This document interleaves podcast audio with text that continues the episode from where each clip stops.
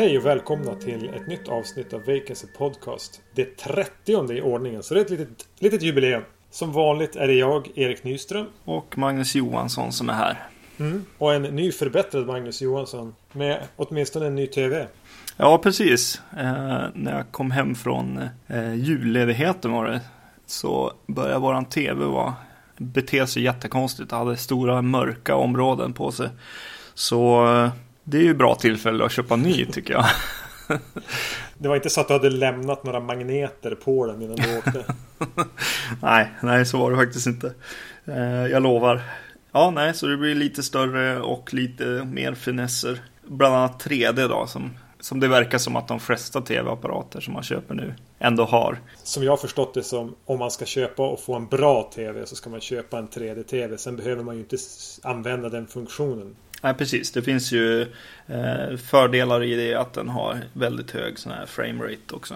Om man spelar spel eller någonting på den, jag vet inte. Så den är optimerad för att se The Hobbit sen då? Precis. Mm.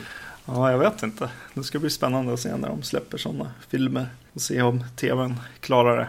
Men eh, själva spexen säger ju att det borde gå i alla fall. Eh, men eh, ja, det jag gjorde då var ju förstås att testa några 3D-filmer på den. Det är väl inget jag kommer liksom hålla på med sådär. För jag är inte så himla intresserad av den här 3D-vågen. Men eh, när jag tittar runt lite på 3D-film så såg jag att de, eh, de hade släppt några sådana här klassiker liksom som, som var filmade i 3D. Sådana här röd och vad är det, grön eller blå 3D. Och eh, då hittade jag en, eh, en Hitchcock-film, Dial M for Murder, mm. som jag såg. Och eh, ja, det var så roligt att se ändå. Att se, se en, en klassisk film sådär. Det, man blir he, direkt sugen på att de skulle göra liksom eh, fredag den 13.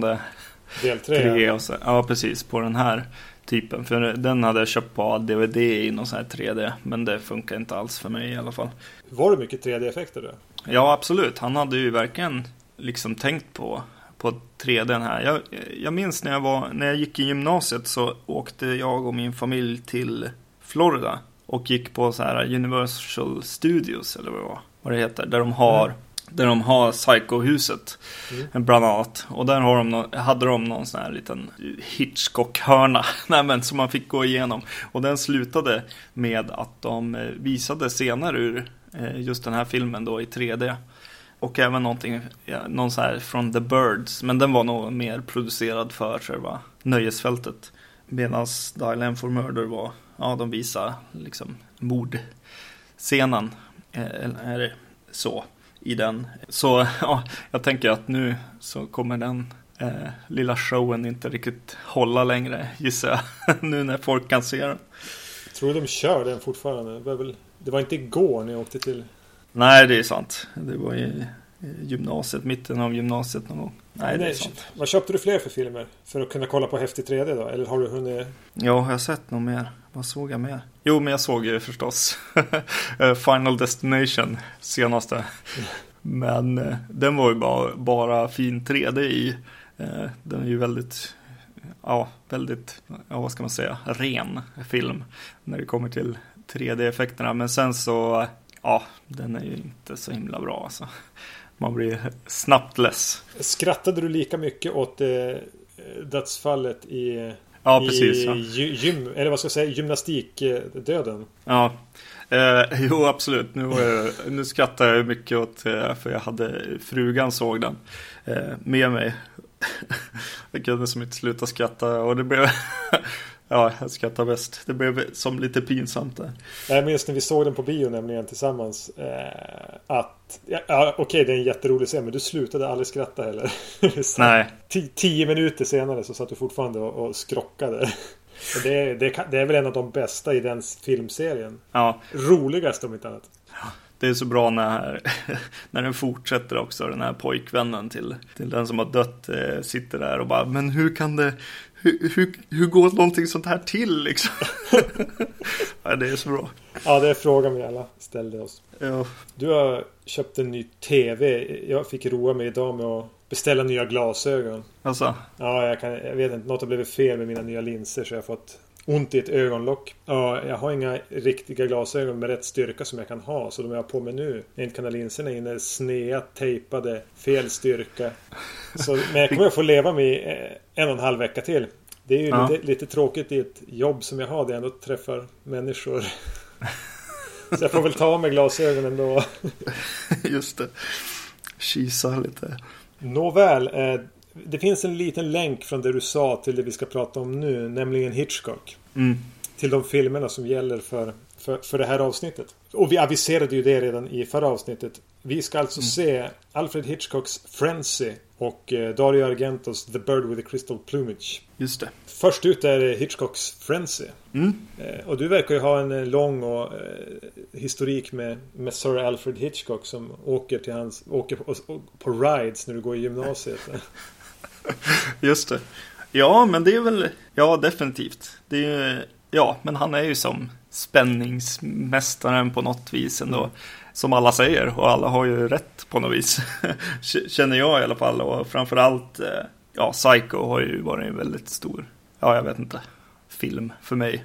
Mm. Eh, som jag gillar väldigt mycket och eh, ja, till den grad att vi har nog döpt våran podcast till efter, eh, efter Bates Motel där det alltid eh, finns lediga rum. Ja, just det. Det hade jag tänkt jag inte ens på. Nej. ja, precis. Vi har gått under det där namnet när vi gjorde film också och så det har hängt med sen man såg de här från första gången så att säga Hitchcock-filmerna. Återigen någon gång i gymnasiet kanske. Ja, nej men det känns som att han alltid eh, är jäkligt duktig på det han gör i alla fall. Mm. Även när han kanske gör inte så himla intressant film ibland, kanske. Han är ju ruskigt kompetent. Jag och en, en kompis såg för någon vecka sedan To Catch a Thief. Som någon av dem gjorde på 50-talet. Som ju verkligen inte är någonting speciellt. Men den, ja. Det är i regel alltid sevärt för det är så fruktansvärt skickligt hantverk. Mm. Jag är ju en ganska stor Hitchcock-fan. Jag tror jag har sett näst, alltså det mesta i alla fall av det han från 40-talet och framåt. Eh, just de här svarta och vita DVD-boxarna som kom Mm. tidigt 2000-tal var ju på något vis de här hörnstenarna som var bland det första jag köpte och ställde i, i hyllan och de står kvar fortfarande. Nu har den ju kommit den här Blu-ray-boxen som du har köpt vet jag. Ja, det var ju väldigt roligt att få uppgradera till Blu-ray, för jag gillar ju sånt. Men eh, ja, så nu fick jag ju se avsnittets film på Blu-ray här då. Ja, det är en jäkla massa film på den här. Det är väl både den svarta och den vita boxen ihopslagen till en tror jag. Jag tror det är exakt de filmerna som var i, i dem som är där. Ja, just det. Eh, Så Ja, det betyder det. att jag har inte uppgraderat än. Jag har kikat på den här. Det finns en utgiven i Sverige som är den är i princip i ett akvarium. Med hur mycket lobbycards och, och Mm. grejer som helst. Jag vet inte riktigt. tar väldigt stor plats. Och jag vet inte riktigt heller om jag är redo att skiljas från den här svartvita boxen. Den som varit med så länge. Ja, precis. Och, och jag, har, ja, jag har sett ganska mycket på senaste tid. Som sagt, Di- Dial M for Murder. Och så köpte jag Criterion Collection på The 39 Steps också. Eh, så har jag sett nyligen. Och så då Friends igen. Eh, vilket jag insåg var den där filmen som, som jag egentligen senast såg innan dess. Mm. Eh, med dig tror jag, Ja, det är kanske. möjligt. Ja.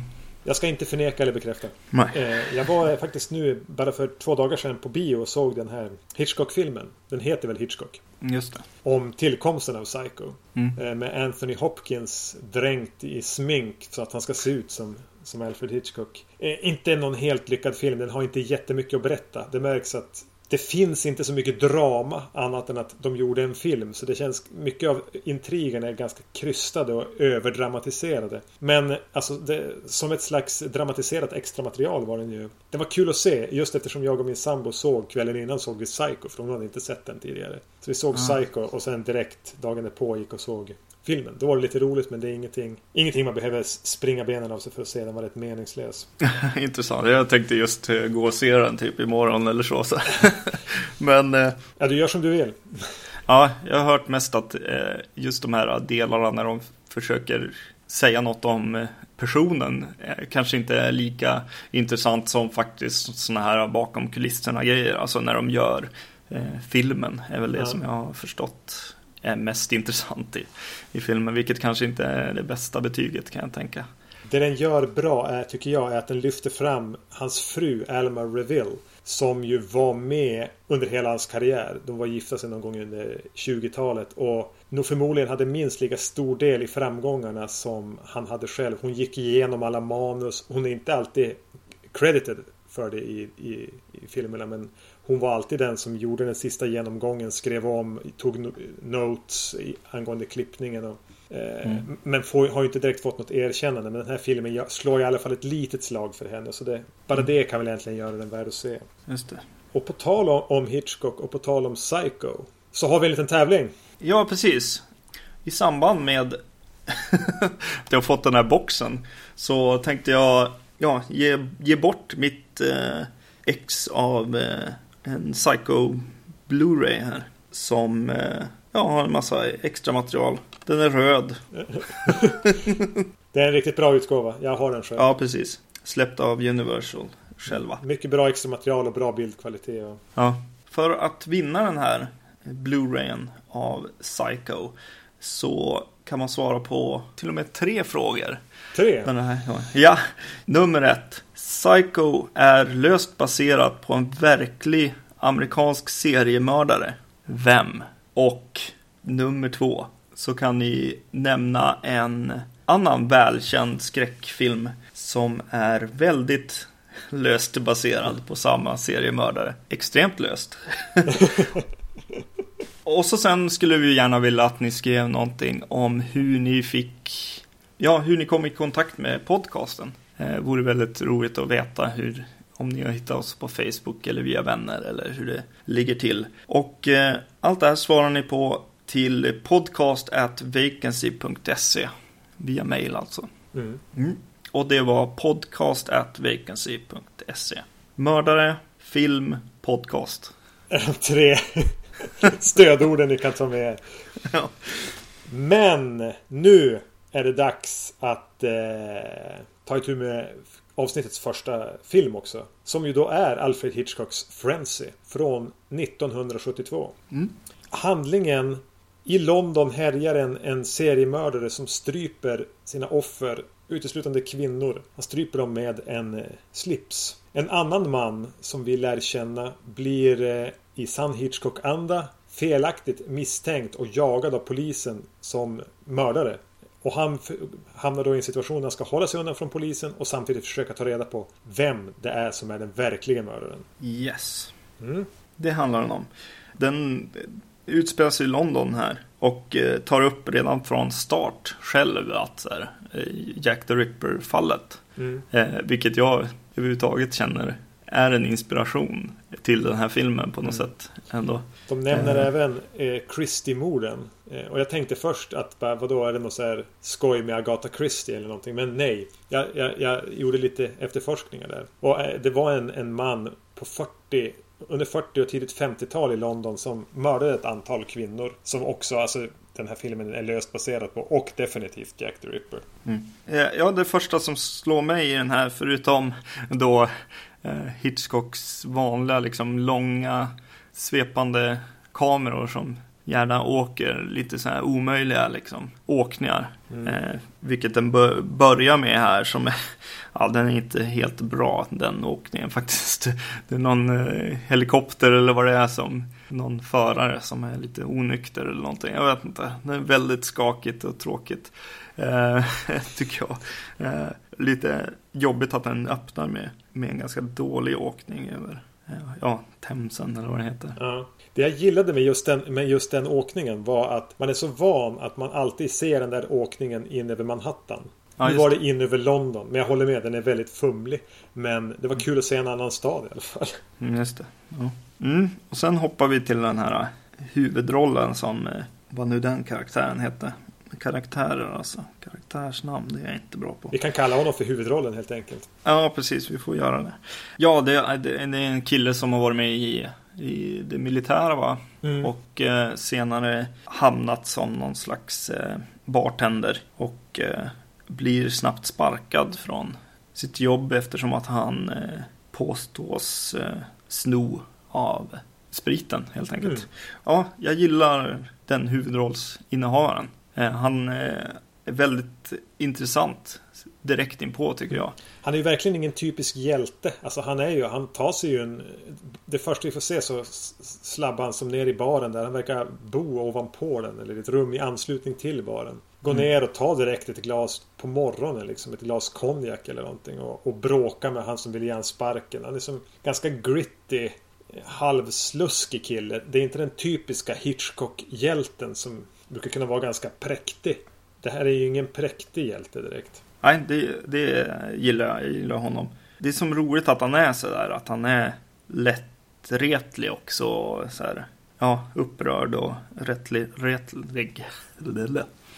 Eh, ganska ovanlig att se, mm. tycker, det, tycker jag i alla fall. Han hamnar ju i bråk med, med de flesta och dricker lite för mycket och vill inte riktigt ha någons hjälp. Och ja, men rumlar runt och, och, och har ingen plan med sitt liv, ingen riktig ambition. En, en ganska typisk antihjälte i lite, i lite 70-talsanda. Men det är ganska ovant att se en mer klassisk film, filmskapare som, som Hitchcock använda sig av en den här typen mm. av antihjälte. Gene Hackman typ på något vis. Ja, det är sant.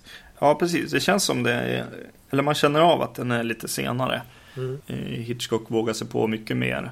Ja, både naket och liksom våldsamt och så i den här filmen. Det känns som han har gjort det han inte vågade göra ja. på något sätt eh, tidigare. Det han ville men inte fick eller hur man ska uttrycka sig. Att han verkligen har tagit till sig av ett lite friare 70-tal. Mm. Eh, den är ju verkligen den här filmen. Den, är, den har ganska stora delar av det här ganska ändå typiskt brittiskt Hitchcockian. hur man nu ska säga. Eh, med, med, med lite puttrig brittisk humor. Och väldigt mm. det här genuina. Det finns där men samtidigt är den lite cynisk 70-talsfilm också. Mm. Eh, amerikansk cynisk 70-talsfilm. Mm. Och eh, även lite ren giallo-sleaze. Mm. Så det, jag ser som tre typer av filmer som har runnit ihop här. Och, ja precis. Och där, där kommer jag till en, en, punkt som jag ogillar lite. Och det är just att Hitchcocks den här eh, svarta liksom lite, ja jag vet inte. Hans humor helt enkelt passar inte in i i filmen på något sätt. Eller i, i alla fall i vad den tar upp för ämnen liksom på något du sätt. Du tänker på den här polisen och hans fru och hon håller på med konstig matlagning då eller? Ja, både det men också viss syn på liksom, ja jag vet inte. Det, det blir lite så här gubbigt på något sätt syn på, på människor. Eh, eller på kvinnor framför allt kan jag tycka. Alltså det är just den här att han, att han, att han blandar den här humorn som man har, den här eh, ibland väldigt elaka humorn liksom, med våldtäkt och mord som, som har just det här lite mer 70-talsgrittet. Det, det blir lite som att han visar sin egen mörka sida på något sätt, tycker jag. på något sätt i den. Jag förstår vad du menar, men det var ingenting som jag tänkte på när, när jag såg den. Men, eh, mm. Ja, men det passar sig som... Ja, jag vet inte. Ja, det kan bli lite... Jag kan förstå med det här med en dålig smak i munnen. Att skoja på ett sätt och göra det där samtidigt som man är så... Har ja. de här ganska elaka, mörka morden och, och våldet mot kvinnor och sen skoja i nästa ögonblick. Ja, det kanske har lite grann med, med, med mördaren i sig då. Eh, det finns en ganska lång liksom, humorscen eh, där mördaren försöker få tag i, i, en sak som han har glömt på ett av eh, liken på mm. offren. Eh, så är det liksom lite slapstick, liksom ja, väldigt stor så här, glimt i ögat med likstelhet och grejer. Och, och det hade funkat i ett litet annan film på något sätt. Särskilt när det har varit eh, framförallt en ganska stark scen tidigare i filmen. Som är väldigt mörk och väldigt obehaglig på något sätt. Tänker du på det första mordet eller? Ja, jag tänker på i, vad heter det, i, på kontors, i kontorsmiljö. Ja.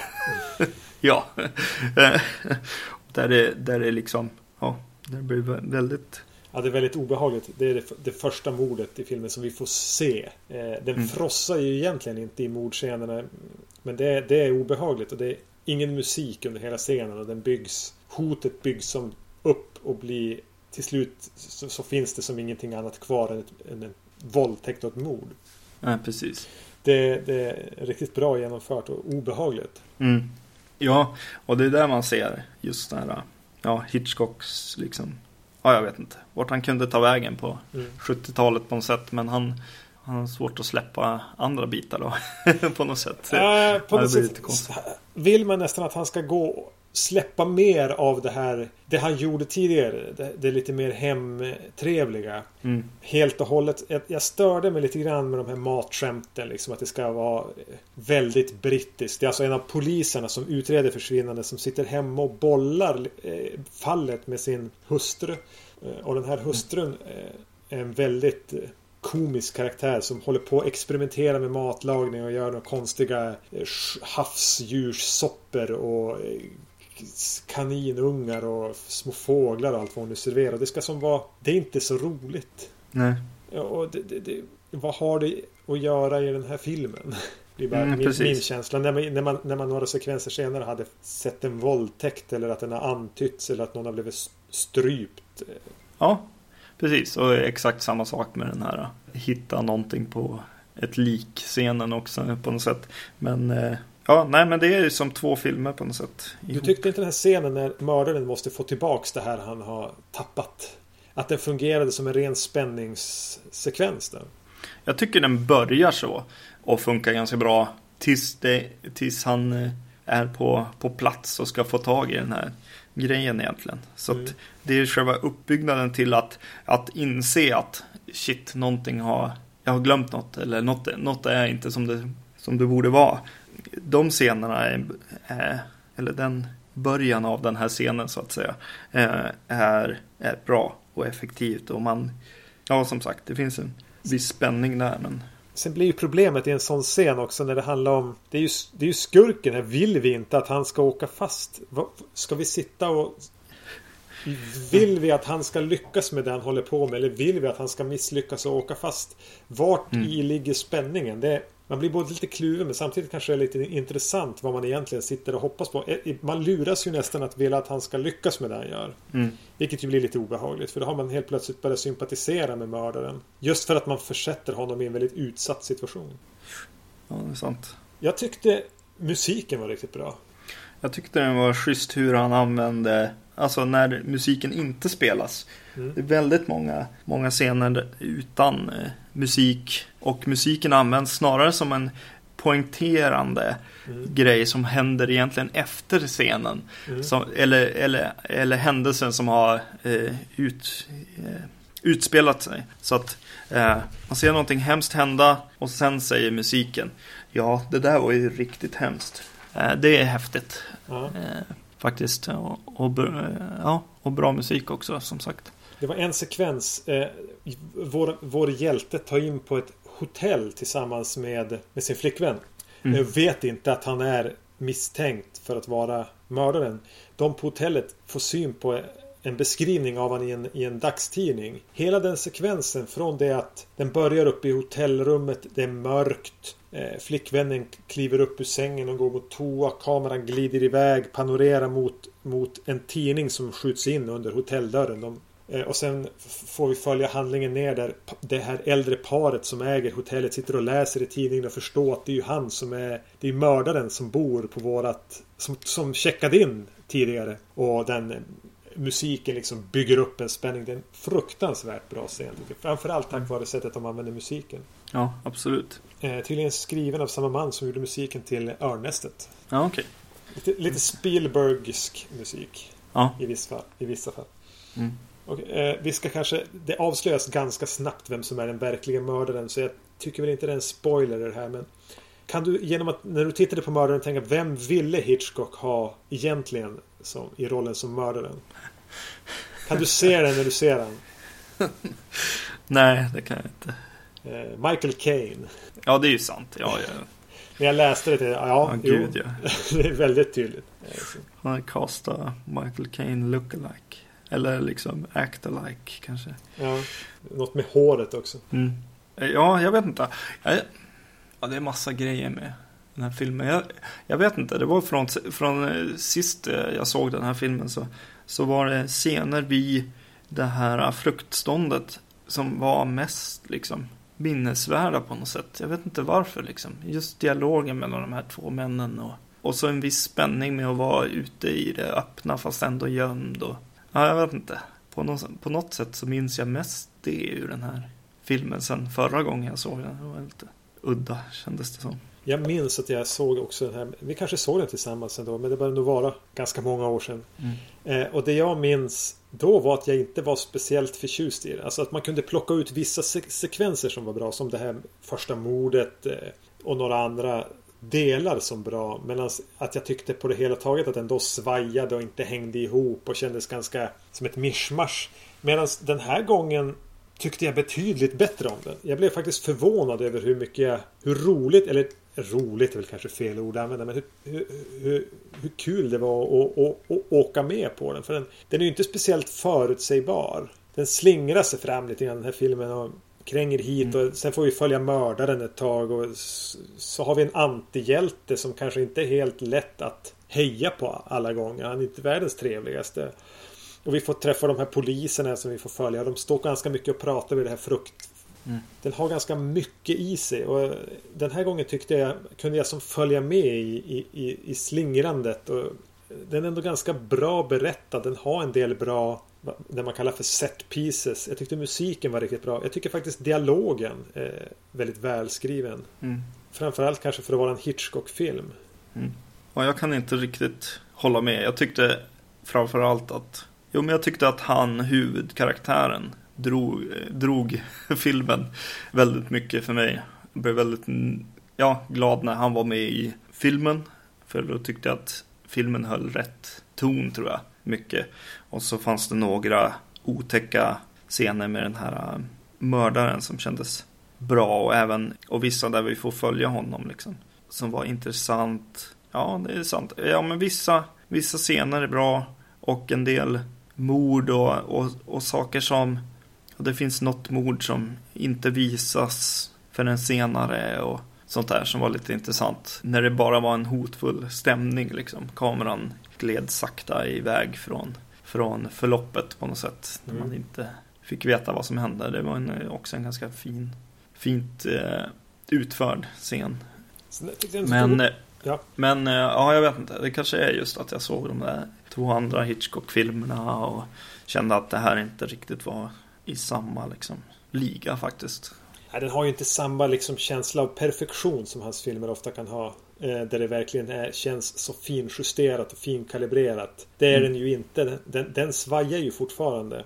Men mm. jag tyckte det var en ganska kul att hänga med på, på, på, på allt svajande här. Och man får som reagera på olika saker. Och man blir, jag blir fortfarande lite förvånad när, när Hitchcock visar naket. Mm. Och det är någonting lite obehagligt med hur nakna kroppar behandlas i den här filmen. Alltså som känns just det att man tänker att det är en Hitchcock-film och med all den stil och klass och elegans som det är förknippat med. Just den, den här, det här cyniska då blir... Det får en, det får en liten speciell effekt. Ja, jo. Medan på dig låter du låter lite grann ha upplevt den på det sätt jag upplevde när jag såg den förra gången. Så mm. du får helt enkelt se den en gång till. Det är då den faller på plats. Eh, och samtidigt är det jättekul att Hitchcock gör den här filmen. Vad skulle han annars ha gjort? Liksom ytterligare en spionfilm där någon, med någon förväxlad identitet eller någonting. Mm. Så den är ju intressant eh, som Hitchcock-film också. Även om den är långt ifrån hans bästa. Ja, det kan jag skriva under på. Båda sakerna alltså. inte bara att den inte är hans bästa. Utan den, den är intressant att se. Och den passar ju definitivt in på, på podcasten. Mm. Och den är väl en ganska bra länk då till, till, eh, till Dario Argento. Ja, precis. Vi har tjatat och pratat och ältat det här i, i 29 avsnitt. ja, precis. Har nog inte gått många avsnitt som vi inte nämnt Dario Argento på ett eller annat sätt. Nej, precis. Och nu är vi äntligen framme vid att få sitta och prata om en av hans filmer. Ja.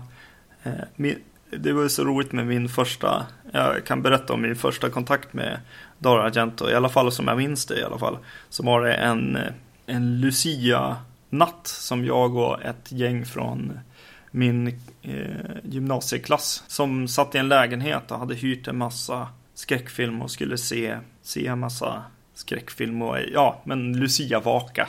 Vara vaken hela natten och se på film. Eh, och eh, ja, vi hyrde en massa amerikanska grejer och så sen i mitt i den här så fanns det en som hette, vad hette den i Sverige? Hette den Terror bara? Ja, jag tror den hette Terror. Jag tror den hette så. Ja, men det var opera i alla fall. Eller Terror at the Opera. Som vi hade hyrt bland de här filmerna. Och så ja, satt vi och såg en efter en. Och det var det här lite 80, 80-tals glada amerikanska liksom. Stilen på något sätt med ungdomar som, eh, ja, väldigt så här lättsam skräck helt enkelt. Och så helt plötsligt så satt vi på den här filmen, opera, och visste ingenting om den liksom. Och så, ja det var en sån jäkla krock, alltså kulturkrock eller vad man ska säga mellan de här filmerna och jag blev, ja nej man föll verkligen direkt för, ja hans, för Dario helt enkelt. och, eh, och hans eh, filmer och ja, började se så mycket man kunde få tag i som, som möjligt. För min del var det ju du som introducerade Dario Argento och mm. eh, om man ska introducera Dario Argento för någon så ska man ju börja med Suspiria. Ja. Eh, och det gjorde du och den, det var det första jag såg. Det var ju också verkligen en riktig knockout. Det här var några år efter. Jag var lite senare in i, i, i träsket.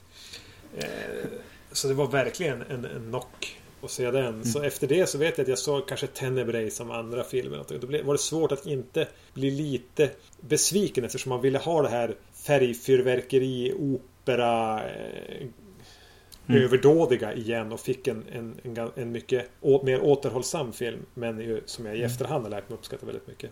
Och sen var det ganska tid att se just Bird with the Crystal Plumage också. Mm. Bland de första filmerna jag såg på DVD för övrigt. Ja, Okej, okay. ja på något sätt så har man ja, sett den här väldigt många gånger faktiskt. Det är som man, man sitter och funderar på vad man eh, ska se och så ja men se något Dario och så helt plötsligt så hamnar man på den här filmen ändå. Det här är ju även en Dario-film som man kan visa för folk. Alltså den är ju inte över, Det här är hans första film. Den är inte överdrivet, överdriven på något vis. Utan den går att sälja in som en vanlig thriller. Mm. Och den är ju även en väldigt typisk Giallo. Precis. Och det är ju en genre vi har haft en tendens att slänga ur oss lite då och då. Utan att kanske direkt prata specifikt om en väldigt om någon typisk giallo. Jag vet Footprints on the Moon är ju en typ av giallo. Men den här mm. har verkligen de klassiska elementen med en, en mördare med handskar och kniv som mördar oftast kvinnor. Eh, hjälten snubblar in i det hela och, och ska lösa mysteriet. Ja, precis. Och eh, Giallos är ju, ja precis, eh, who done it grejer liksom när man ska eh, följa en person och försöka lösa ett fall här. Och eh, ja, precis som du säger, det är ju, den här är ju väldigt typisk i det. Ja, det är så svarta rockar och svart, svart handske och eh, hatt och hela, hela karongen. Ja, verkligen. Och eh, ja, precis. Så det, blir, det, det är ju egentligen en genre som blandar vanlig liksom thrillerdeckare med riktig så slasher-mord. Alltså det blir väldigt blodigt ofta också mm. i de här filmerna. Och eh, ja, de tar väl också ofta upp, ja, de är lite mörkare helt enkelt på något mm. sätt. Och tar gärna upp saker från eh, barndoms... Barndomstrauman eller barndomsminnen eller... Eh, precis. Och dess inte sällan väldigt långsökta lösningar. Nej, precis. Jaha, var det den där som var mördaren? det är inte helt lätt alltid. Han som körde bussen i början, alltså det kan vara vem som helst. Egentligen. Ja. Nåväl, Bird with the Crystal Plumage från 1971, alltså året innan Frenzy.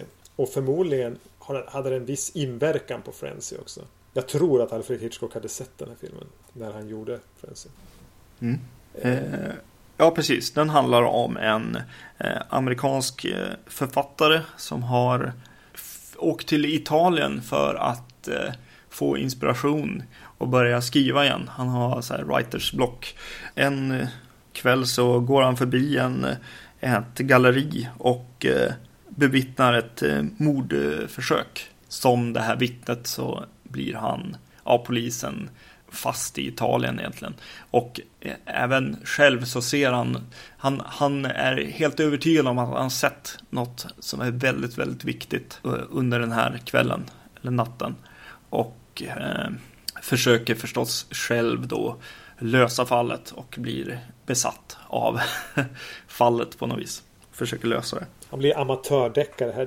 Det är ganska roligt hur, hur polisen de, de gör inga hinder att, alltså gör inga försök att hindra en civil person att börja nysta i det här. Tvärtom. De uppmuntrar han så mycket de bara kan att hjälpa till med fallet och ja. peppar liksom och vill. Jag, jag, vet inte om de bara är lata eller om de det känns ja, inte riktigt som korrekt polisbeteende. Nej, de puttas om i vägen på ett äventyr och så sen ja, vid något tillfälle så säger de till och med rakt ut så här. Ja, är det något du behöver till din undersökning? Ja. Någon hjälp. Han tar nästan över. Mm. Kommissarierollen tar han över. Det. En av de första sakerna man får se i den här filmen är en eh, kvinna eh, i röd, röd rock som går genom stadens gator. Och så klipper de till eh, mördaren som håller på att liksom sortera i, sina, i sin knivlåda. Det här mördaren skriver skrivmaskin med handskarna på också. Ja, just det. Ja, så är det kanske. Mm.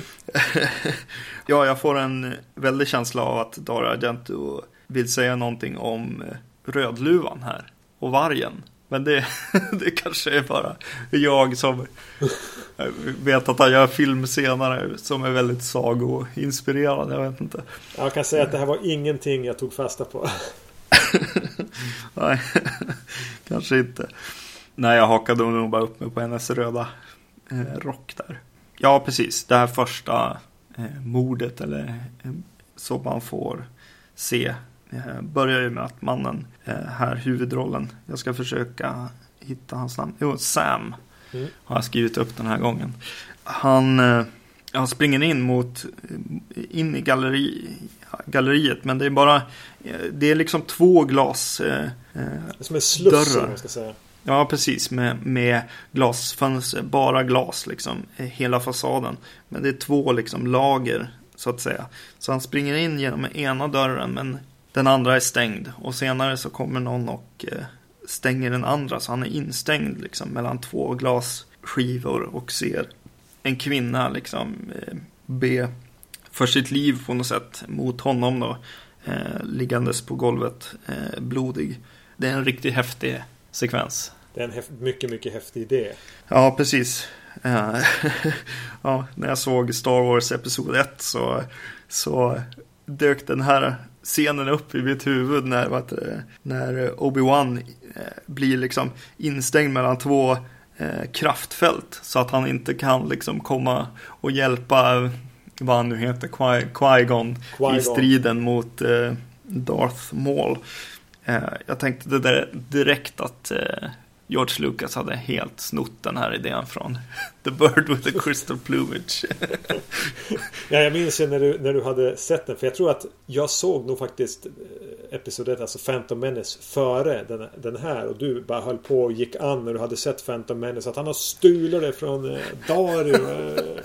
Jävla George Lucas alltså. Jag hade ingen aning om vad du pratade om sen. Och sen vet jag att när jag såg den här då i Bird with the Crystal Plumage. Något, kanske ett år senare eller två år senare. Så hade jag ju det där i minne. Men jag visste redan att jag kunde inte riktigt göra samma koppling. Det är okej, okay, det är någon som blir instängd mellan två glas i, i slags en glassluss och känner sig lite maktlös. Men...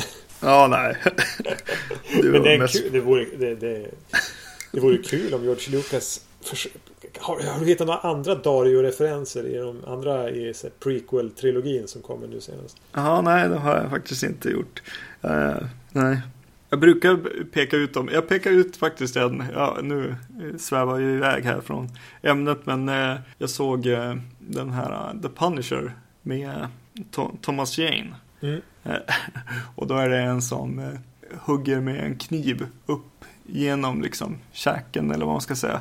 Under, eh, under hakan liksom. Och så in genom munnen så att man ser bladet innanför munnen.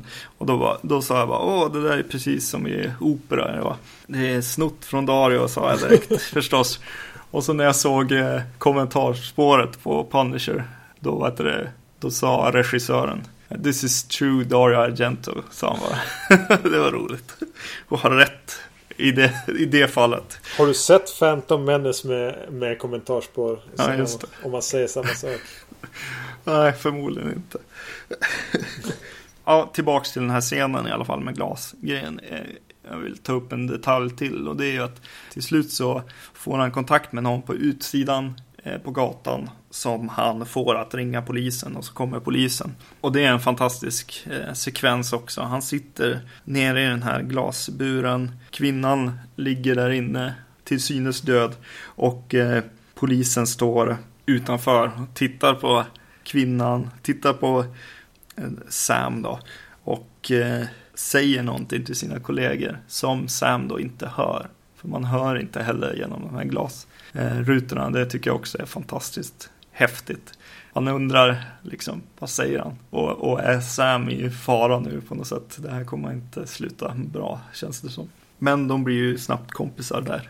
Ja, ja, de blir bästa vänner. Och rekryterar honom. Själva deckargåtan eh, och ledtrådarna som Sam följer sen är ju lite... Det är inte vattentätt.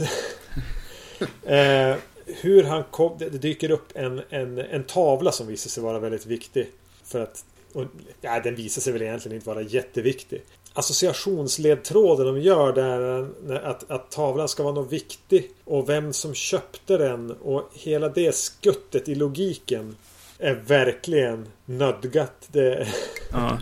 och det gör sådana där små skutt ibland att logiken, alltså det, men det spelar egentligen inte så stor roll heller. Det är, inte, det är inte det som är det viktiga. Utan det här är ju en, en stämning, visuell och idéfest snarare än att man ska sitta och försöka följa den röda tråden. För det finns mycket man kan ifrågasätta logiken i här. Ja, det är ju fantastiska labbscener i den här filmen också med så här labbresultat och grejer som eh, presenteras i en fantastisk miljö bland så här datorer, så här gamla så här snurrband, eh, rullband och grejer och, och folk i rockar. Ja, det är fantastiskt roligt. De kör något slags ljud de har fått upp i något ljudregister och, på så här ja, det. rullband. Och, och förklara liksom, ja, jag vet inte, det, är, det är Dario Argento Science. Ja. Så, ja, vilket han kommer tillbaks till väldigt ofta. Han, han läser någon liten grej om någonting, känns det som, och så bara, ja, det här är sanning eller, eller han använder sig jag ska få det här till sanning. Jag vet inte. Av konceptet med att det sista man ser innan man dör etsas fast i, i hornhinnan och de framkallar de bilder. Det är inte i The Bird with the Crystal Plumage. Det är väl i Four Flights on Grey Velvet. Som ja. de använder sig av. Och just den typen av Fringe science kan vi väl säga om vi vill vara snälla. ja. Eller fantasier. Mm. Eh, men den är även kryddat med väldigt mycket eh, ganska roliga karaktärer. Någon ledtråd för våran hjälte till en, till en Halleck som sitter i fängelse. Som måste säga so long på slutet av meningen för att inte stamma. Eh, och den här Halliken är ju... De blir ganska bra kompisar de också. Ja. Eh, han får och hälsar på honom flera gånger. Eh, och han säger vid något sekvens att Halliken ser verkligen ut som en, han ser ut som Tom Savini. Mm. Och han säger, do I, han, han hävdar att han är oskyldig, att han inte alls är en hallick. För do I look like a person who would exploit women? ja. man, ja. ja du om någon. Jag tänkte på det, just de två, när de sitter där mitt emot varandra så tänker jag på Ja, det känns som två så här vilda västern skådisar som sitter vid lägerelden och pratar med varandra på något sätt. Eh, båda har lite sånt utseende. Huvudkaraktären har några sådana här, vad heter det, födelsemärken eller vad heter det i ansiktet och så. Man kan bara, om man hade klistrat på ett skägg där så skulle han ju vara perfekt för spagettivästern. Mm. Vilket han ju också har varit med i verkar det som. Mm. Ja, det är mycket som är väldigt snyggt som vanligt på något sätt med Dario Argento här tycker jag. Och ibland, ja bara miljöerna liksom. Jag tycker den här lägenheten som, eh, som Sam och hans eh, flickvän bor i är fantastiskt intressant. Jag har faktiskt skrivit det, en punkt i mina noteringar. Det står fantastisk lägenhet. Ja, fantastisk lägenhet står det i mina noteringar här också. Ja. ja, precis. Den berättar en hel historia i sig på något sätt. Och eh, saker om deras relation också på något sätt. Med, med den här sängen egentligen som tronen på något sätt i lägenheten. Den, den får liksom den viktigaste platsen. Och sen är det en massa intressanta så här äh, affischer och grejer på väggarna. Och, ja, nej, de har byggt ett häftigt Tänkte du på sätt där. I en scen när de klipper just till dem precis efter en sexscen. När de ligger typ bredvid varandra och skojar om någonting och så lägger de sig som ner i sängen. Då, bakom dem på ett slags sängbord så har de alltså haft en metronom igång sig för att hålla tick, tick, tick, tick, tick. Hade jag aldrig tänkt på förr. Jag sett det nu. Just det. Håller takten. Ja. Eh, Ja, men den, den ser ju fantastisk ut. Den här filmen. Alltså det, det, det märks någonstans att det här är en B-film. Eh, med ganska låg budget. Men han har lyckats plocka in en, en skicklig fotograf för att få den att kännas lyxigare och dyrare.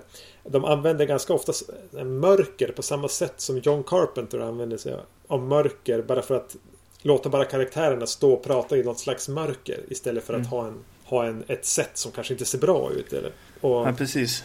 och foto- fotografen här är, ko- heter, är ju Vittorio Storaro. Han som hade fotat och lyfte Footprints on the Moon till en helt Mm.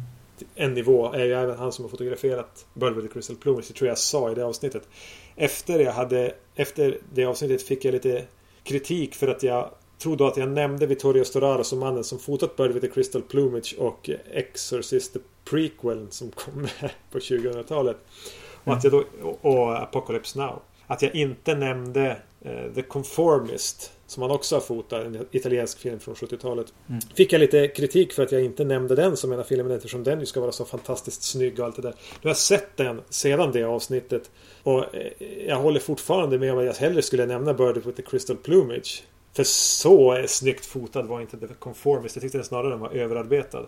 Men det, det är eh, fantastiskt vackert foto. Lj- Ljussättningen och, och, och Mm.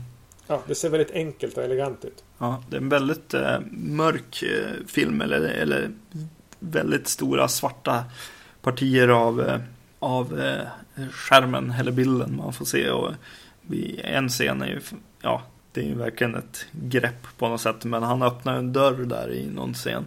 Det är bara helt, helt svart på hela, hela skärmen och så öppnas det en dörr, liksom en liten dörr liksom, där han ställer sig i. Eh, vilket är Ja, nej, jag vet inte. Det känns som att den bilden är så här.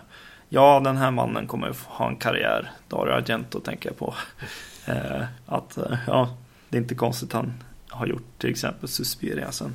Det är ju Han lyckas ju för Giallo-genren var ju inte direkt ny här. Den här kommer väl när den var på sin Som högst på, på, på, på, på vågen.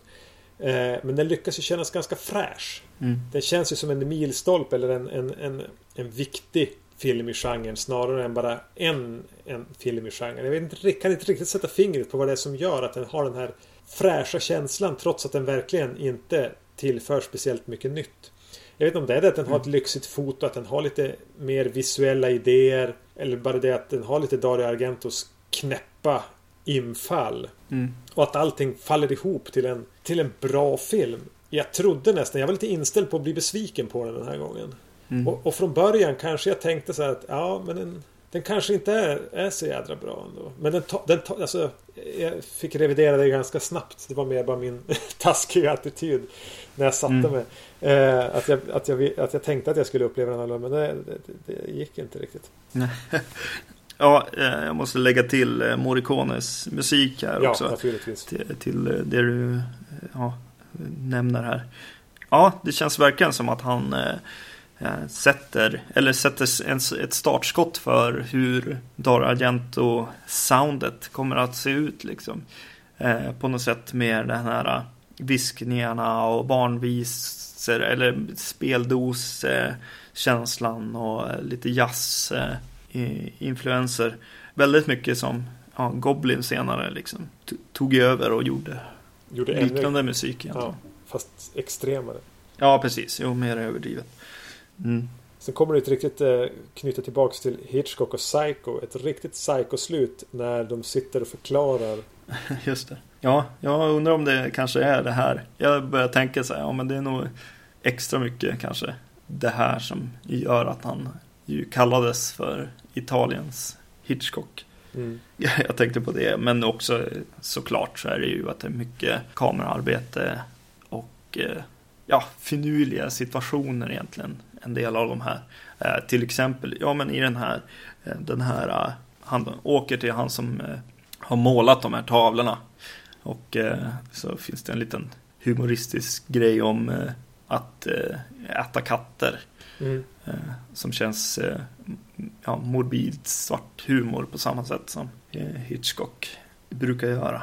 Sen tyckte jag att mannen som äger galleriet som vi i början mm. såg ut som en blandning mellan, mellan Christopher Lee och Tony Perkins. En lite ja. äldre Tony Perkins. Mm. Ja, jag vet inte. Jag vet att vi har nämnt det här förr också. Och det är JMB-flaskan. Mm. Eh, I italiensk film från den här tiden. Eller ja, europeisk film känns det som. från den här tiden så figurerar det alltid en JMB-flaska någonstans i scenen. Och eh, i den här filmen har han verkligen bara ställt den rakt ner på, på bordet. Och dricker ur den också till och med. Ja, precis. Men i mitt, centrerat på mitten av bordet. Ja, men om vi ska göra produktplaceringar då är det lika bra att vi sätter, sätter den här. Ja. Jag kom på mig själv med att sitta och leta efter den i Frenzy. Men jag såg ingen. Ja, kan ha missat den, men jag tror inte att det var Ja. Och så, ja, men jag kommer tillbaka till den här lägenheten. Jag vet inte varför. Jo, men det är foto och så här, och det händer en del i den. Men eh, den här ljusstaken i fönstret är ju fantastisk. Sen mot slutet av filmen sitter det fast en ljusstake i, i fönstret. Ja. ja det... Och den får sitta kvar där också. Ja, precis. Jäkligt häftigt grepp tycker jag. Jag vet inte om vi nämnt att det här var Dario Argentos debutfilm. Jag kanske sa det tidigare. Mm. Men det är ju en ganska stark debut. Ja. Han hade ju jobbat några år med att eh, skriva manus och varit inblandad i och han var väl filmkritiker också. Ja, precis. Eh, till att så självsäkert gå ut och göra sin första film så här ja, precis. bra som man gör det. Det är ju ändå en av de mest spännande Dario Argento-filmerna. Ja. Deep Red eller Suspiria eller Inferno eller Opera eller någonting. Har ju andra, de är bra på andra sätt men den här, den här har ju lite grann av den här Hitchcock-nerven också. Mm. Jag tror ingen som ser fenomena tänker att det tänker Hitchcock. Men om man bara ser den här, Bird with the Crystal Plumage. Känns det inte alls lika långsökt att tänka på Hitchcock. Särskilt inte om Nej. man har sett Frenzy just innan. Det är väl, ja precis. Det känns ju som att han verkligen är uppfödd också i och för sig i, i italiensk film. Eller i italienska filmbranschen på något sätt. Så det känns ju som att han verkligen är infödd i, i branschen i alla fall. Men Ja, det finns väl som två delar på något sätt. Att han är regissören och så skriver han ju det mesta själv också. Mm. Eller gjorde på den tiden i alla fall. Ja, precis. Innan han var varit med och skrivit den här Once upon a time in the West. Mm. Men där var det ju många författare. Vad jag kommer ihåg i alla fall. Ja. Då har vi... Hade du någonting mer du ville säga om den här? Nej, det var det nog inte. Jag, jag tycker den är riktigt, riktigt bra. Men det kommer jag nog säga om de flesta Dario Argento-filmer. Å andra sidan, så jag satt också som du och tänkte att så här, ja men shit, nu kommer vi prata om den här och så kommer jag bli så här, ja, ja jag vet inte, analysera den lite för mycket och så, men... Eh, Med tanke på att du började prata om Rödluvan så... ja, precis, jo du vet. ja. Ja, nej, det, den känns riktigt rolig. Den har, ja, och så har den några sådana här skräck scener bara, ja, han går in och hittar något lik någonstans.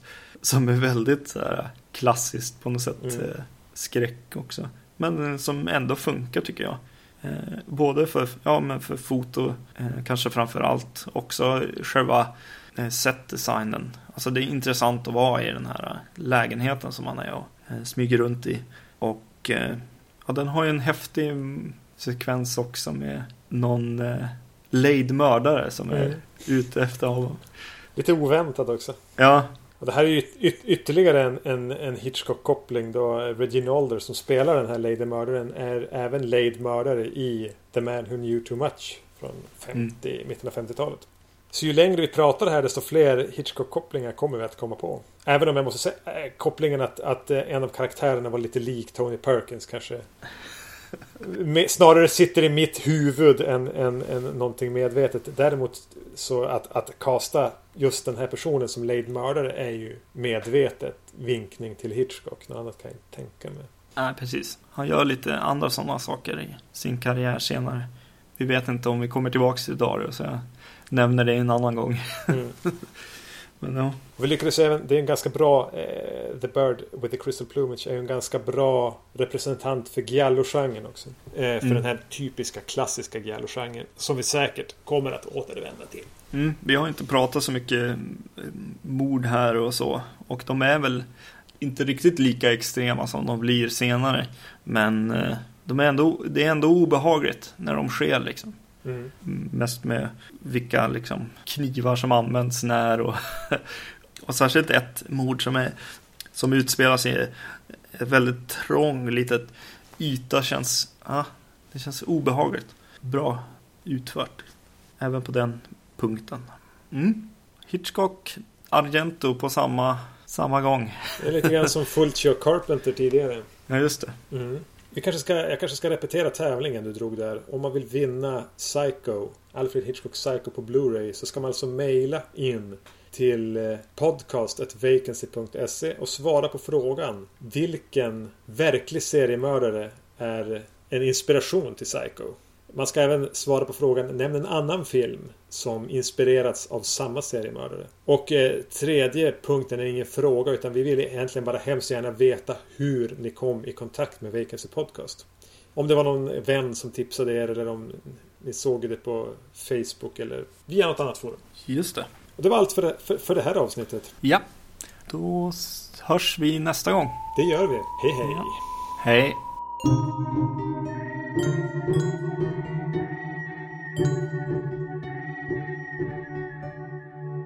you.